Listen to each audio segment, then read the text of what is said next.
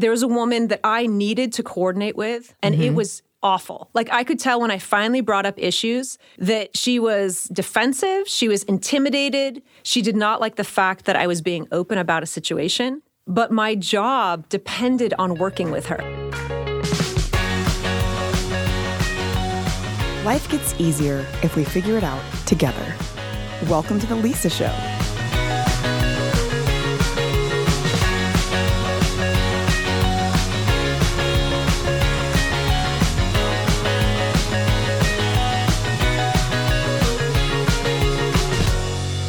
Have a picture in my home of Andy Warhol that says, I think everybody should like everybody. And I think that's true. And I'm self aware enough to know that not everybody likes everybody, especially as of late.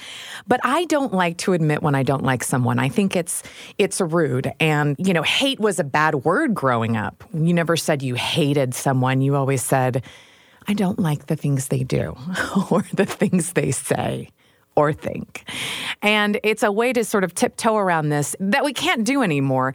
Obviously, social media has polarized us and incentivized us to express our dislike for lots of things and lots of people. And I want to make a call to the value of empathy and of practicing that because I think it has a lot of meaning and value. You know, sometimes we can disagree or not like people for something trivial, right? Like they don't use their blinker when they change lanes or they use grammar incorrectly. But also, it, on the flip side, it can be a moral issue that we feel really represents who they are. And regardless of that, what is the value in developing empathy for people we don't like? Now, as a parent, it's also hard and it's a different level of hard. So, how do we develop empathy in our kids? I'm here with Carrie Ann Rhodes and Emily Taylor and Amy Hackworth, and I hereby call the Council of Moms here, here. Here, here. Tell me about a time that your kids hated someone and what you did about it. Oh, I'm yeah. going through this right now. Oh. So, right now, my fourth grader, who is 10, is a boy, and there's a trio of girls, and I know one of them because they've gone to school since first grade and I, I know her mom and things like that. And I keep getting these reports coming back from school of so and so did this today. So and so and it's it's a little bit of a battle of like throwing things at each other or saying rude things to each other. And so finally I texted the mom that I know and I said, you know, will you kind of keep an eye out on this because I can't tell if this is 10-year-old flirting or if there's some kind of animosity going on where you just kind of, you know, just and she said, I haven't noticed anything, but I'll pay attention and I'll ask my daughter. And so yesterday, something happened where one of the girls threw something at him, which caused him to hit himself in the nose with his own knee. And so he took a beanbag and he threw it at her and she said, ouch. And as a mom, I'm dying here. I remember what it's like to have someone at school that doesn't like you or you feel doesn't like you and how that can make school really anxious. And I kind of just can't judge right now, like, what level are we at? Are we at yellow, orange, red mm-hmm. kind of thing? And so we have really open talks about it of, um, trying to help him understand how do you think they feel if they feel you don't like them, or trying to kind of incorporate some empathy in there, some feelings, and helping him understand that these types of actions can escalate. And you guys may be joking right now, but something may happen where suddenly it's not taken as a joke or it doesn't seem like a joke, and you really could hurt somebody, um, really hurt their feelings, or really get in trouble at school. And so he's committed to pausing, not retaliating, but pausing.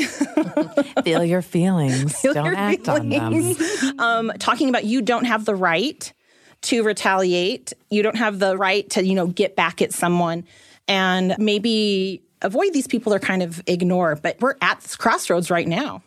Something I was thinking about when you were talking was the idea of how do you get your child to think about what the other person is thinking because it's easy when you're the mom to have the kid just be like, okay, great. Mom's going into mom mode. Right. kind of shame me. My into- teenagers actually say that. Great. Okay. Here she goes. yeah. And and uh, for me, I actually get that because I'm a mediator and like I do conflict resolution. So they're like, oh, great. Kind of like roll the eyes.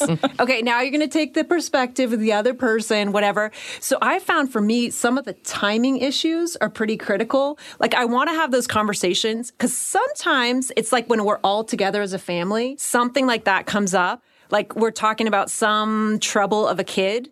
But if I bring it up at the moment, it's not a good idea. Hmm. But I kind of search for the right time. Hmm. Like we're taking a walk, or I actually just have that one kid in the car. And I try not to be manipulative because sometimes those conversations, when you're trying to help your kid, like be a better person, it comes across as kind of patronizing.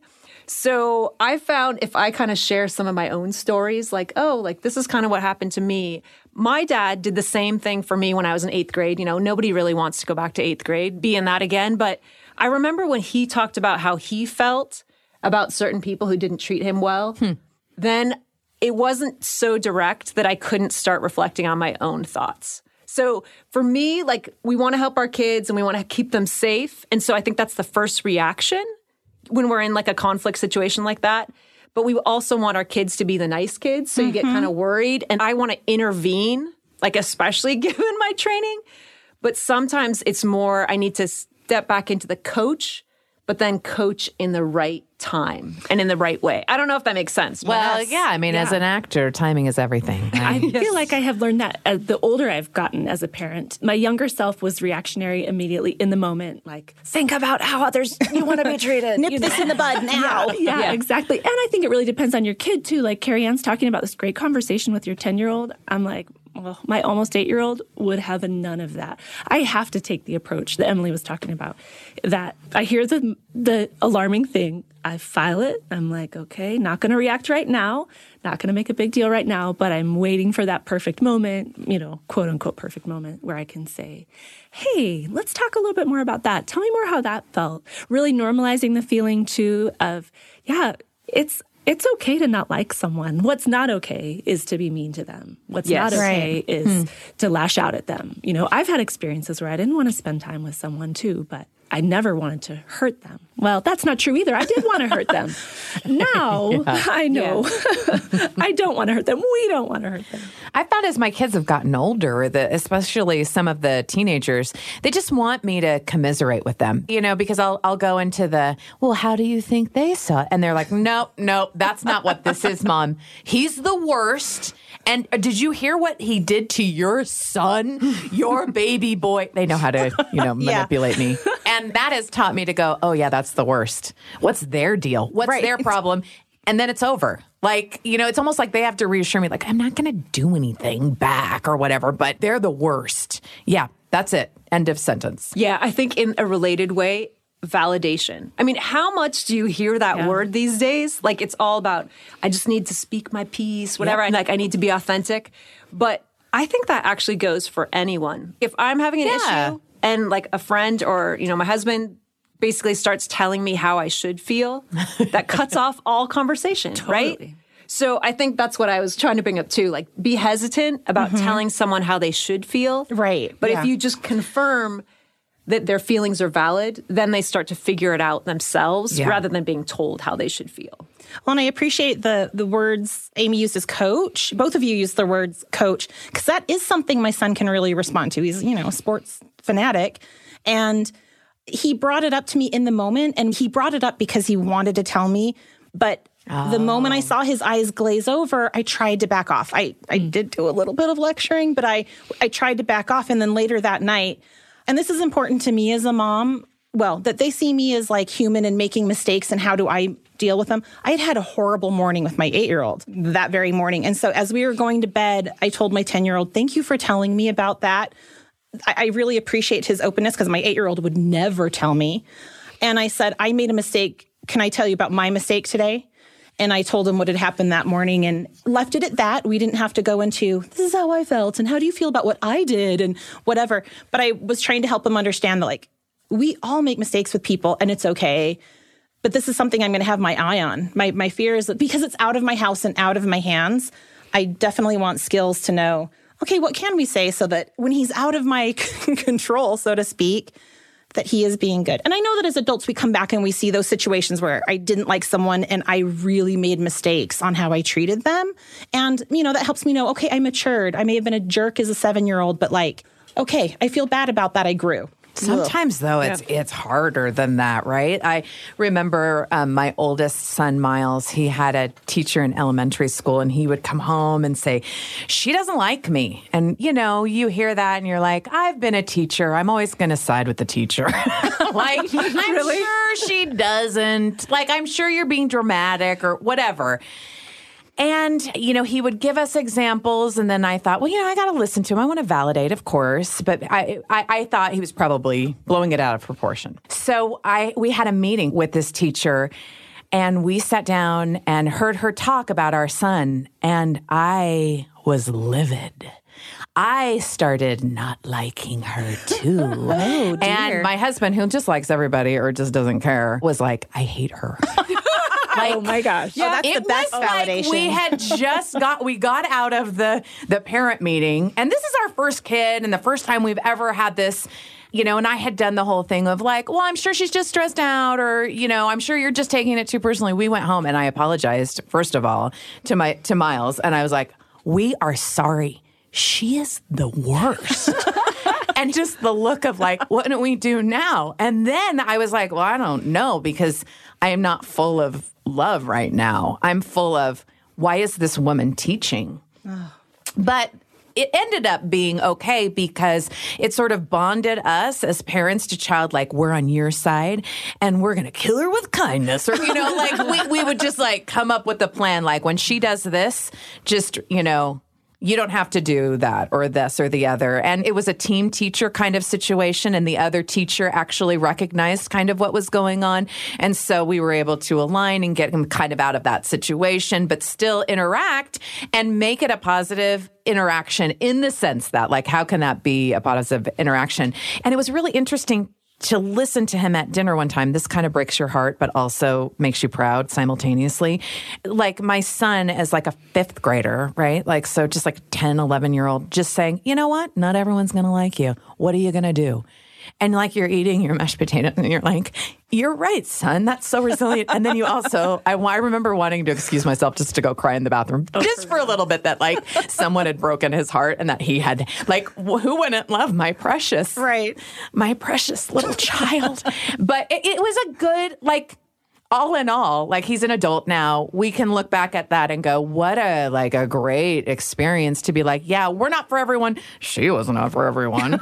but now I'm always going to like listen to you and not try to solve it. And there are some people who are not interested in quote unquote coming to a conclusion and solving the problem. They're just going to be who they are and don't care if you like them or not. And that's another lesson too, right? It's so important for our kids to know that we're in their corner, I think. So if there is a conflict where this girl is being mean to Carrie's son, like, it's great for him to know like you do have eyes on that and you're aware of that and you will help him navigate that if he needs help, right? And and Miles knew that you had him. Because I think often kids feel like it is maybe all adults. We do often align with the teacher, right? Mm-hmm. All adults against them. So I think there's a lot of power in saying, you know, I'm in your corner. I hear you. Wow, she was mean. She is difficult, you know? Kids they watch us a lot more closely than we think they do and i think because he was my oldest kid too i learned that right away of like ooh mm. maybe i'm not as good at practicing what i preach as i thought i was going to be because i mean i was so hot after that meeting and i wasn't like feeling my feelings and then reacting later. I I was not. We can work modeling together, correct behavior. So my question is, I mean, how good are you at practicing what you preach as a mom? One thought, just going back to what we were talking about, is I think walking in someone's shoes, like you can never know exactly what someone's life is like, but the fact that you actually went into the situation with that teacher gave you insight. Like that's the Definitely. key. Like when I've had issues with different teachers or I've heard reports, rather than just believe the reports or get more secondhand reports, try to get into the situation, try to be there yourself to kind of assess better. In all of these situations, what we're trying to get at is like the real source instead of reports. Anyway, just a thought. I love that. Can I say one more thing about this general topic that uh, you mentioned that Miles had this experience now where he learned, like at this tender age, that not everyone's going to like you. Yeah. And so when my kids are facing conflicts, I always fall back on that. If it doesn't go the way I wanted it to go, or if it doesn't go the way they wanted it to go, I always remember how I learned, like you were saying, Carrie Ann, to not be a mean seven year old. I learned not to be mean because I was mean and I didn't like how it felt. Mm. You know, so I think there's there's power in remembering that that I just want to hand my kids their lessons, right? I'm like, oh, I learned this and I learned this. Here you go. right. Here you go. Let me make it easy for Let you. I, I, figured all this mm-hmm. out. Yeah, here's a map you can follow. And that's just not how they're going to grow into the people that they want to become. So I often fall back on that. Like, okay, they're going to learn from this and that's how life works. And it's going to hurt me. and that's what it is to be as a much mother. as it hurts you, it's going to hurt me. I just don't even know. I tell them all the time. They love it. They love to be reminded about how much I suffer for them. Well, at least then they'll know how to talk to you, right? Yeah. and I, of course, want to make them laugh about it. Like, I want them to see yeah, your mom isn't really great at practicing what she preaches, but man, she never stops trying. Absolutely. She's going to bring it up again and again. Absolutely. Until oh, she I love gets that it lesson. right. Are you guys good at practicing what you preach, though? Am I the only one? Come on. I already, I already told you I'm not, so someone else. I, I just get in trouble because, like, I think it's already a given that my kids think that I know how to do it. For me, the biggest thing has been to apologize as a parent. I've seen how it's empowering to say, you know what, adults make mistakes.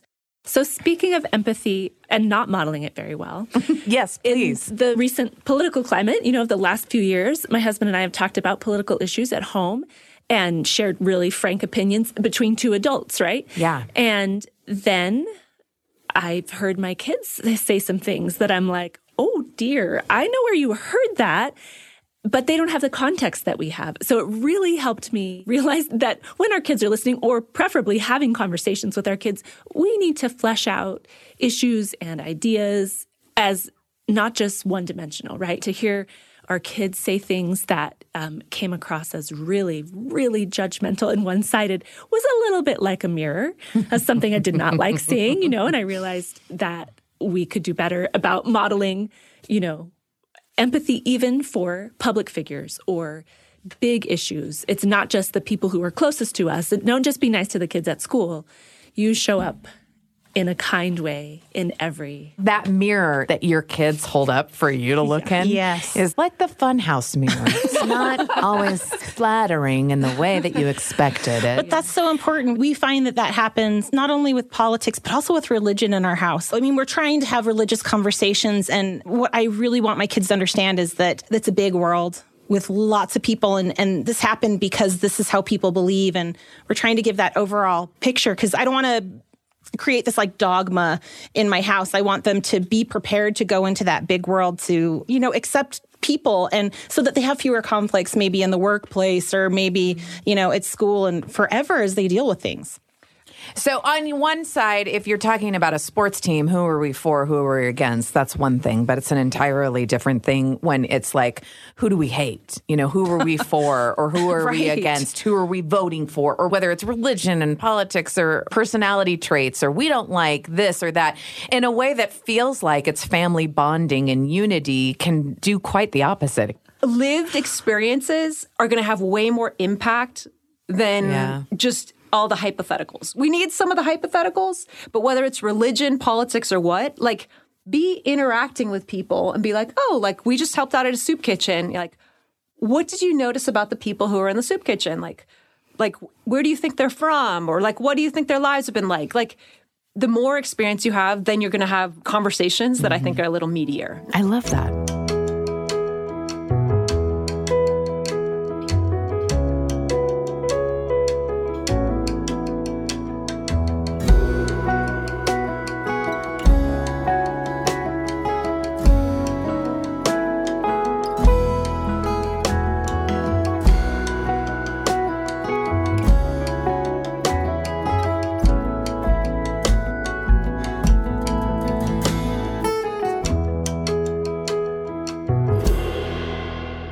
Sometimes we hesitate to associate too closely with people we disagree with, particularly if it's a close relative that has, say, a political belief that we feel is unsafe. We might separate ourselves from them or have our children not associate so closely with them because we don't feel like it's safe.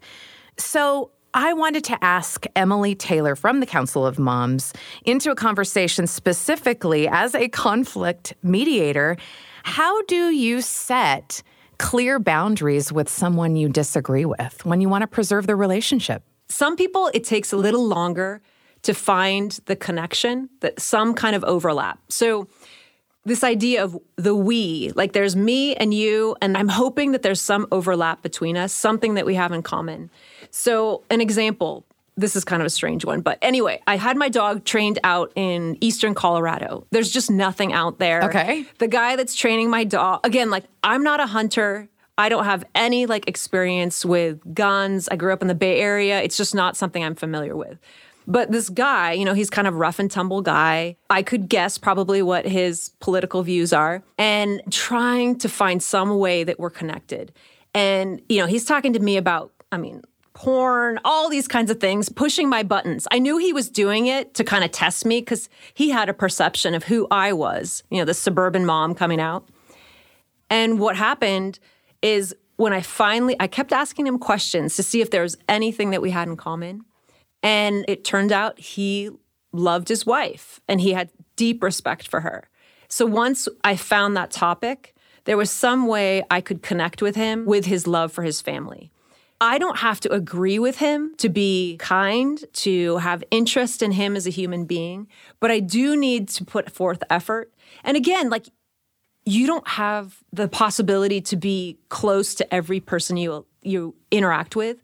But if I interact with one person on this side of the political spectrum, the same as I deal with another person who's on the other side, if I'm the same person, then I don't need to cut anyone off. If I show respect for anyone, then they're like, oh, Emily, she's just, you know, she'll listen and maybe she doesn't agree with me, but we don't have to have an argument. We don't have to have a fight. And I don't maybe seek to connect with that person via their political identity. They call it in psychology is bringing something to salience or top of mind, meaning like, oh, I can relate to this person as a daughter, or I can relate to this person as a teacher or a student. Like right now, I'm a student. I haven't been a student for years, but I can relate to my fellow students who maybe have lots of differences from me because I play that role and I make it prominent rather than my political views or anything else. Why is it worth it to have empathy for people we don't like? Is it in our self interest?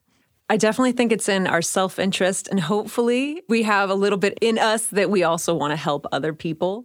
I've encountered a lot of different kinds of people, and it depends on the level of closeness to you. But if someone's within your social circle that's close, like say a family member or you know a neighbor that lives right next door, right.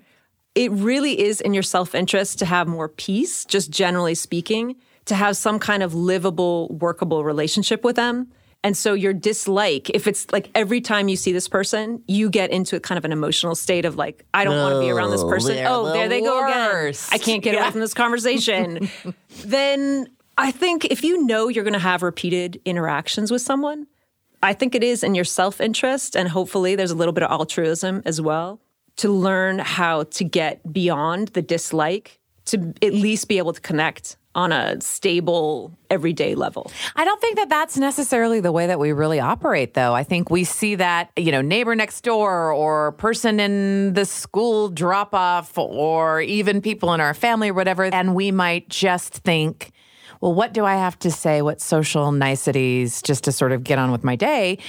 and we don't go that additional step to have like you know empathy or try to see where they're coming from you know so do you do that? Do you push through people that you're like, you have an initial reaction every time you see them, like, did they see me? Or I'm just going to hurry and avoid this conversation to go that next step to try to really understand where they're coming from? I guess when you ask that question, I'm thinking that we don't have unlimited time and resources. So there are certain people that maybe I do kind of breeze through it and just say, hey, like, I'm going to get through this mm-hmm. conversation. Mm-hmm. But if there are people, like you said, you know, maybe even if it's a neighbor or, you know, a teacher or a colleague, someone that you're going to interact with regularly, I do think it makes sense to try to push through it. I'm not saying you should push through it and like try to figure out how to like them or get to know them better with everyone, but say like I've been in work situations yeah. where there are people who are tough to handle. So say this one work situation, there was a woman that I needed to coordinate with and mm-hmm. it was awful. Like I could tell when I finally brought up issues that she was defensive, she was intimidated, she did not like the fact that I was being open about a situation. But my job depended on working with her. Yeah. So in those situations, like I had to figure it out. So I actually laid off for a while and then I gave it some time. And then it wasn't gossiping, but I collected information. How does this person operate? How do they usually make decisions? I just went in assuming that most people make decisions or think like me. And this person was so different from anyone I'd ever worked with before. Again, I've met people like that, but working together is different. It's yeah. like if you're roommates versus just friends casually, yeah. right? right? Like it's different. You don't do the dishes or whatever. But it took time, but it's well worth the time. I was laughing because the other day I actually wanted to go over and say hi. And I chatted and we had a relationship. It had been hard won. Every once in a while, I'm kind of like relieved that I don't have to work it, that closely in that situation. But I figured it out. And so when I see this person, I don't have anxiety, I don't get annoyed. So my peace, like if you're talking self interest, has actually been met but I've also established kind of a pattern that it doesn't bother me. So I can move on and interact with that person and I get them. So close relationships, whether it's work, family, whatever, I feel like it makes sense to invest to figure out the other person's logic instead of just assuming they act like you. I feel like sometimes we place so much emphasis on how we're different and then kind of retreating back to our own tribes like on a larger sense that we we forget the value that having friends who are very different from you and think differently and so therefore clash like bring to your lives. And and I know that's a little bit different than like people you don't like, right? Yes. But I think we're getting more bold as a society in saying, well, I don't like people who vote this way, and I don't like people who think this, and I don't want to have anything to do with people who, you know, whatever, XYZ. And I think that there is a self interested value in there are ways that people can enrich your life and make it better that you don't know because you don't know. Yeah, no, I definitely agree that people in our society right now just divide up and they're like, I can find someone who won't disagree with me or they do things just like I do. And it's so comfortable that I don't want to spend time with people who are going to make life difficult for me. So I, I get that mm-hmm. and we mm-hmm. see it. Sure. I just think, like you're saying, there are people that bring perspectives. Like this this is kind of like cliche, but if you if you ever watch that movie Lincoln, mm-hmm. you know where mm-hmm. he he brings his cabinet together, it's the team of rivals. He did it on purpose because he knew he couldn't make the best decisions if he just surrounded himself with people who would just say yes. Yeah. So it's uncomfortable at times, right? And I don't want to always be around people who disagree with me, but I see differently because people notice things that I would never notice. So I'm I'm actually a better person. So if we're talking self-interest and you want to make better decisions and have like a richer perspective, you need people who think differently than you. And they might end up being people you don't really like. Yes. Initially. Yeah. I mean, okay, so here's one thing. one thing to think about is is my identity based on someone agreeing with me? I think right now I think that's actually part of the issue is I'm vulnerable. Like, so I want to have someone like beef up my self identity mm-hmm. by like agreeing with me. But am I confident enough? I can have a conversation with you about something we disagree upon, even though we're, you know, we're friends. Yeah. But that it doesn't make our friendship diminished. It's like, oh no, like Lisa shared something that, you know, I maybe don't, that's not how I see the world, but we have a lot of other things in common, so we can still stay connected. But I'm not threatened by your different opinion. I can still be close to you without agreeing on everything. So that I mean that's kind of a different issue. I, it's because I already like you, but I do think that people base their friendships too much on it being a like a social support, meaning like it beefs up their identity rather than just being interconnected and having a community of diverse people that build up and offer something that is needed that you don't necessarily have to offer. I wonder if this is something that you practice doing because there's certainly a scale of people who maybe rub you the wrong way or people who maybe some you know you don't like certain aspects but like them as a person and then there's the extreme where you know you see that person and you just want to go the other way. And and maybe we don't really meet those people or associate with people that we really don't like. Um quite honestly it's just kind of in our head. Does that make sense? Yeah. Like you know we assume so much like oh i would never like that person but but it it might not be based in any reality or actual experience. Yeah i mean like we judge things really quickly. Our brains were made to categorize. So we uh, like think about even some of the apps. Like I'm I'm married, but like dating apps, like you're in, you're out. Like I I just use my finger yeah, and you're in, you're out. Yeah. but we do that. I think we're we're getting more like that. Like mm, I don't have time for you, or you make me feel bad, or I don't I don't like the thing. Like you talk too much and you never listen to me. So like this dismissing of people we're actually losing out by doing that. And then we say we're lonely or we don't feel like we belong. It's because we're behaving like we don't belong. So I kind of have my little mantra of you have to practice belonging in our society now. We used to have social structures that helped you feel like you were part of something. And as we've kind of gotten so, we pulled away from authority, we need to practice belonging. And pra- practicing belonging means I listen to people who don't necessarily agree with me. I look you in the eye. Like I I take time when I'm in a rush like to get my, you know, pick up my mail from the mailbox when I see the neighbor outside. I actually take a moment to talk to someone. And it doesn't have to be a half an hour conversation. It could just be like, "Hey, how's it going? I heard you just had surgery. What's going on with that? Do you mind if I, you know, I'll I'll bring you something over later tonight." Mm. Those kind of conversations where I don't have to be your best friend, but let's not complain about loneliness if we're not doing the things that create belonging. And there's actual like things you can do to feel like you belong and help other people do the same. Are these things that you do? Yes, this is my thing. Like, so I'm a busybody. Like, even with my own family, I don't know if you can relate, but like, so I like, oh, I can. Yes. So even like, I make myself stop and say, like, last night with each of my kids, I was super busy getting ready for the holidays. But I just made sure I went one by one, asked them how they were doing, asked them if they needed anything for the next day.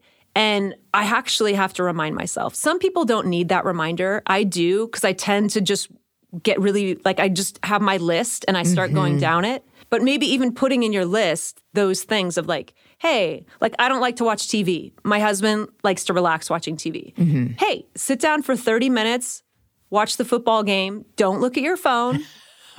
And just scratches back. I mean, it sounds like a silly thing, but those small moments, uh, they do make a difference, and you feel like you belong. Not just the other person, but you do. But you have to do the things of belonging. So that's my little shtick these days.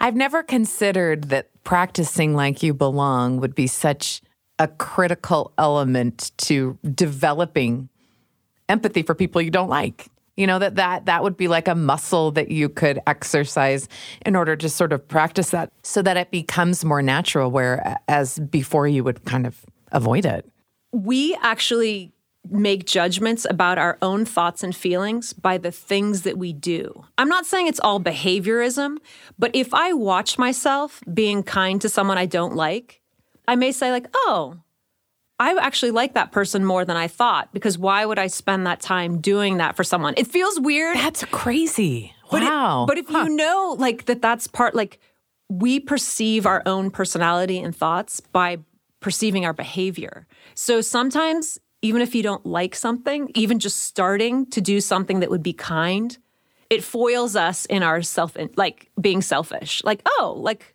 oh, I actually let that other person in the lane when I could have just sped ahead because it was my right. But oh, I'm I'm a considerate person. This is just who I am now. I let people merge in my lane. I know, I know. Pat I'm yourself trying. on the back, and then it'll it'll happen more often, and then maybe you will hate the people who never use their blinker when they change lanes just a little less. exactly. Anyway, so sometimes it's just like a pure determination to switch behaviors and then the feelings will come. I think oftentimes we think if we have the feelings, then we'll act on them. But Yeah, sometimes that, that can- will motivate us. I I need to feel inspired. Yeah, or I need to like them, then I'll do nice Yeah. things for them. I only give my time to people who deserve it. But how about if I do nice things for someone in the process, I start liking them more because I'm doing nice things for them, right? Like you can just switch yeah, the just pattern. switch it and trick your brain. Yeah. Why not? Why not? Do the right thing, and the feeling comes later. Yes. So it's not like I am always trying to manipulate myself, No. but put yourself in a situation where you like liking happens when you interact with people positively. You think of them in terms of a person and not an object to be mm-hmm. worked on. There's there's really specific things that can make you like someone more.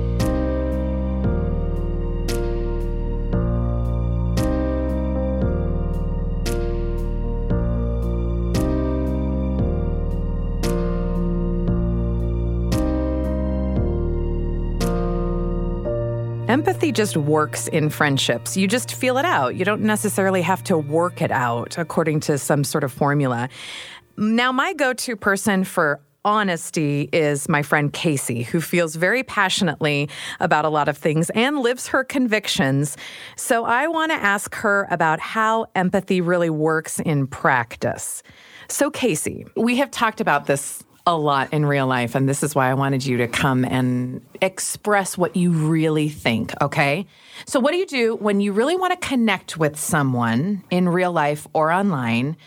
And how do you manage that relationship, whether it's a coworker or a family member, somebody you don't have to deal with or somebody you do have to deal with when it comes to politics?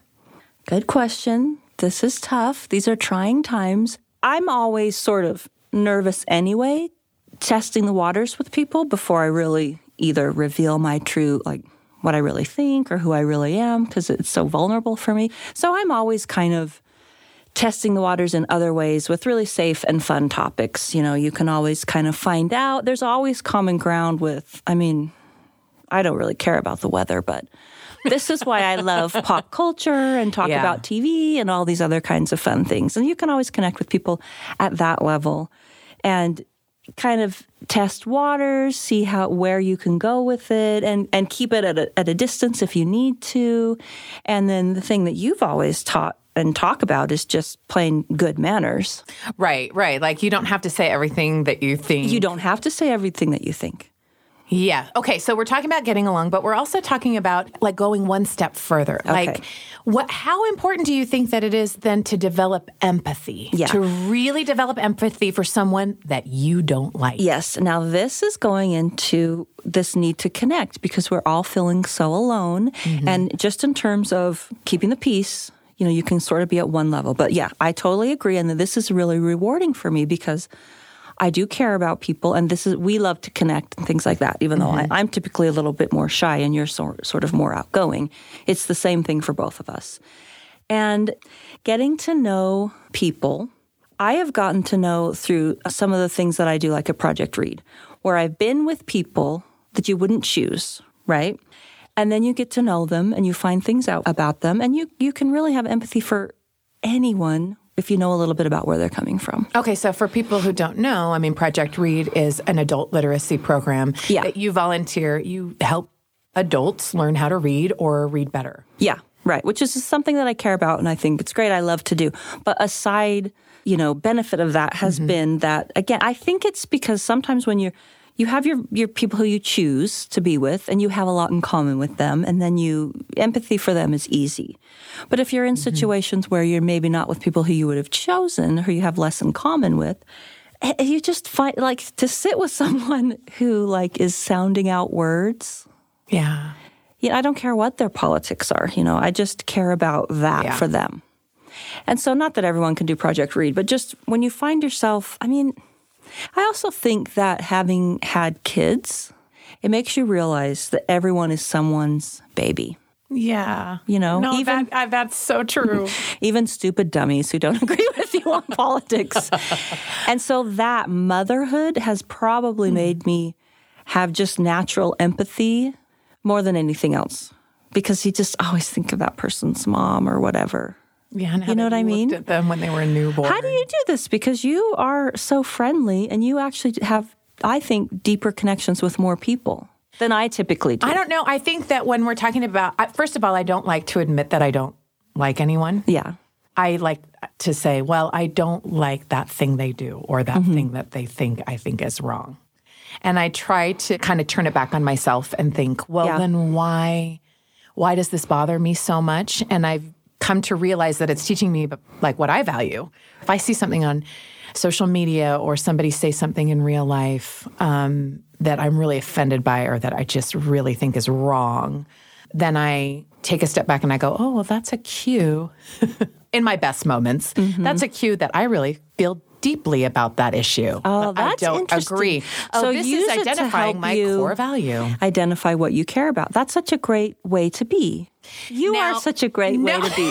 That's a good thing to learn no. because it's not always about like getting everyone on your same page. Well, we're not doing it, right? We're Like, not doing it and that's not going to happen. But the thing that is really difficult, though, is if there's somebody that I know doesn't like me or doesn't like what I believe in or doesn't like what I think, like hates it. Mm-hmm. Then I have a big problem. So I want to kind of go a step further with it because I'm not just talking about, oh, that's interesting. We have a difference of opinions. But when someone like looks at me and what I represent or whatever and hates it, that's sort of a different feeling. yeah, that's for sure. I have a great deal of self loathing anyway. so when people don't like me or think I'm stupid, I'm like, I know, I am. I Oh, think don't that. Well, but I mean, I'm sort of being funny, but having a little bit of humility Yeah. is a big part of it because a lot of times on a lot of things, I'm not super sure that I'm right. Well, that's because you're smart. I think intelligent so people say having that. a little bit of humility about that can make it a little bit. I mean, there are some things that I'm like, boy, that person's for sure a dummy. I know that 100%. But I think if you have a little bit, if you think of humility as extending into some of these things, then I can't remember where I heard this, but the way it feels, how does it feel to be wrong? Mm-hmm. Exactly the same way it feels to be right until you find out that you're wrong, and you might never. yeah. So I think I heard that in a TED talk or something. But that when I heard that, I was like, oh. I love that. So but when you're I talking with somebody who of that- Mm-hmm. doesn't feel that humility though, and is like, this is right, and you know they're wrong, how do you deal with that? Well, this is now we're getting. I mean, you're just giving me all these chances to go into what I have a master's degree, which is rhetoric, which is the art of persuasion. Which I love it. now, when we're we're doing this, and we're really, if you really are trying to find common ground, you do have to go back as far as you can to where you do find what you agree on. Mm-hmm. You know, and this is often not that hard. You you don't have to go too far back. It's like, well, we all care about our kids, or we all care about whatever. But if you are instead of taking an antagonistic approach to the world, which I think used to be kind of fun, like people who did debate in college think that's fun, and it's kind of like winning points and things like that. But now it, everything is so antagonizing. It's so painful. I don't think that that's that fun anymore. There's there's no respite from that because everything is that. It's so much contention Yeah. that it's not like, oh, let's have a debate and then our normal lives. It's like your whole your normal lives are just fraught with debate. Mm-hmm. So I think that we need to conscientiously be concerned about finding common ground. Yeah. That's a better focus instead of just going into everyone's factions and Yeah, you you can't win. You're not going to, and you can't be winning points, and you can't be winning debates because um, we have to work harder at finding common ground. What we agree on. Well, what do what can we find common ground on? What can what do we care about? You know, Yeah. and usually basic things you can find, and I just think that's something that's worth doing on purpose. What, what do you do when there's just someone who just rubs you the wrong way and you just want to avoid them? How Well, I cut them out of my life, and I don't hang out with them. is that what you do though really? in a time of COVID, the last two years, you really can. But what if it's some I know that's I not what you want me to No, say, no, it's not but that it's I true. wanna hear. I in just- these, I'm in the recent times, it's actually something I thought about. Like, during, especially when we were really locked down at the beginning, 2020, you really didn't have to hang out with anyone you didn't want to. Now, there's flip side, you couldn't hang out with people you wanted to hang Yeah, out with. yeah, but I thought that was interesting. And I think a lot of people reevaluated well, what do I want my life to look like when we're out of lockdown? And and people were prioritizing, you know, doing, you know, hanging out with things that were nurturing and people that, you know, that they liked. I realized there were so many things I did, appointments and volunteer and mm-hmm. Not even just just things that I did that I hated and dreaded. And then I was like, oh, maybe I'll do less of this when I'm able to, you know, sculpt my life in this way. But it's just a funny side. I know. Um, I worry though that that that's the case that we just Yeah. aren't associating with a lot of people anymore. It's true, and that is the heart of the matter because we're creating by doing that. Like I'm just, you told me I could be honest, and so I, was I being honest. but be I also Yeah. know that that just exposed the real. That's the real problem is that we're self-selecting to make our own bubble. But we're all where we're it. just reinforcing. Like if I only hang out with people who agree with me, then I'm just hearing all of that, and all those arguments are bolstered. I'm not hearing other, you know, good arguments from other sides or even just anecdotes that make Mm-hmm. me more sympathetic, more empathetic to people coming from somewhere else. And so um, I did, that's why I did bring up the for me it was Project Read. It could be a ward or a school or family. I mean for a lot of people it's family. The things that you don't choose to hang out with, you you can't remove all of that entirely from your life. I think that would make you probably a bad person because then you would only be with people who I mean it's fun. I prefer it. that might be your natural but this is the problem. It's so um it's just like because of social media is already a catalyst for this and every algorithm that dictates our life is just oh you like this? Let me take you down this rabbit hole and give you more and more of the same and just prove what you already thought you know? Well, and you as- have to be really consciously choosing other things. And so that's why I think leaving some of those things in your life, volunteer or maybe it's your work or maybe it's your family where you do you are forced to be with people that don't necessarily think the same. And then you see them or they make really good potato salad or they compliment you. Yeah. And you know, you're like, "Okay, I don't have to just hate you and cut you out of my life. We disagree on this one thing. There are other things we agree about, like how good this potato salad is." And who doesn't love a good potato salad? Because I think this is an, an interesting idea because you and I are both Christians, and in mm-hmm. Christianity, we are told to love everyone. And I think in practice, we all interpret that in a different way. yes. How do you interpret it as a, as a Christian to go that step further? I don't think I have to hang out with them, but I probably shouldn't hurt them. I mean, I know that. Right. Or actively wish ill on them. sure. But going back to the whole answer to this, especially in just life, but also in Christianity, if we're talking about that, they do say to serve. Service is the answer because when you serve people, you do like them more. Yeah, I think It's that's weird. That's just a It's mechanism. It mm-hmm. always it always happens. I always think I'm going to resent them because I hate helping people because I'm lazy. You're but it is true and in doing it, it makes you it just you, how to build empathy, serve other people. I mean, we're kind of exploring our some Our of our options. reluctance to do that and is it worth it? But I think that is probably how I would answer this question if I were to really answer it. I know that's the answer. Yeah.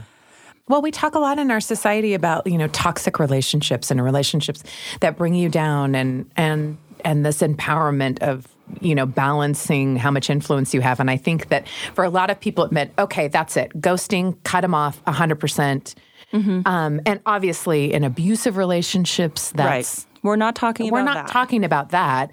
Um, that that would be necessary, but but maybe we discard a lot of our relationships too soon. I think that's right. Everyone doesn't have to be everything to you. You can just have a, I mean, I don't, but a tennis partner, right? Or whatever. And Maybe you play tennis and you go to lunch after and whatever, and you don't have to get super deep, but you have that in common. Or you Mm-hmm. have a book club or you have whatever. Now, I was going to say, I do think a secret to this, you do need to have, for me, it's only one Yes. and it's you. but you have to have a person that you can be totally real Yeah. with. And I think if you me ha- unfiltered. Yes. unfiltered, real, and we we do agree on a lot of things. We don't agree on everything, but we're a safe place and all of that. Yeah. people do need that. I mean, it's it's nice if it's a spouse or a friend, someone that you see often. Um, and some people maybe need more than that. Like for me, I only need one. But if I have one person, then I can just have a different level with everyone else. Okay. I don't have to go deep with everyone, and I, we're different. You and I are different in this way. But I, I, I don't care if everyone else likes me or agrees with me, and we can have it. You know, well, we only talk about poker. I don't really have any. I'm trying to think of examples. this friend is like my music friend. We talk about this other stuff, and mm-hmm. this is my poker friend, and this is my tennis partner, and this is my book club, and these are my mom friends, and this is my exercise person. Again, I don't have any of those. But These are all hypothetical. these are hypothetical Got for it. how I imagine other people live their lives. They exercise and talk about poker. Got it. right. You got a keen but you- understanding. everyone doesn't have to be everything Yeah. to you. And but I think you're right. I don't need to cut out my poker friends or my whatever because um, and something that I found with I'm thinking of a mom friend. We wouldn't have had that much in common. We were in proximity. So we mm-hmm. were kind of together, kids the same age, that kind of thing. Found ourselves always together. And over time, I mean, at the beginning, if I had said, "Is this going to be my best friend or not?" I would have said, "No, we don't agree. We're very different." We're Just, but over time, years and years, we actually have more in common than I thought we did hmm. at the beginning. And so sometimes time will tell that you actually do have more in common. You don't have to cut people off immediately. But I mean, I think if you have just a couple of people that you can be totally real, mm-hmm. let that anchor you, and just then you can be, again, it also comes back to having good manners and being able to just, you don't have to tell everyone everything you think. And it isn't your job in every situation to bring people around to your way of thinking because you might be wrong. The Lisa Show is a production of BYU Radio. This week, our show is produced by me, Lisa Valentine Clark, Richie T. Stedman, and McKay Menden, with help from Elsa Hurst and Darcy Ramirez. You can find us on Instagram and Facebook at The Lisa Show, and you can talk to us directly at The Lisa Show at byu.edu. And don't forget to leave us a review on Apple Podcasts or Spotify to let us know how we're doing. Next week on the show, what does it really take to be the fun parent? I walked up and pretended to be their waiter Oh, and was cute. giving them forks and was like, Ladies and gentlemen, I am the server for today. And both of my kids, my oldest kids, looked up at me and were like, Stop. Don't stop. Don't don't do that. but do you think I stopped? That's next week on The Lisa Show.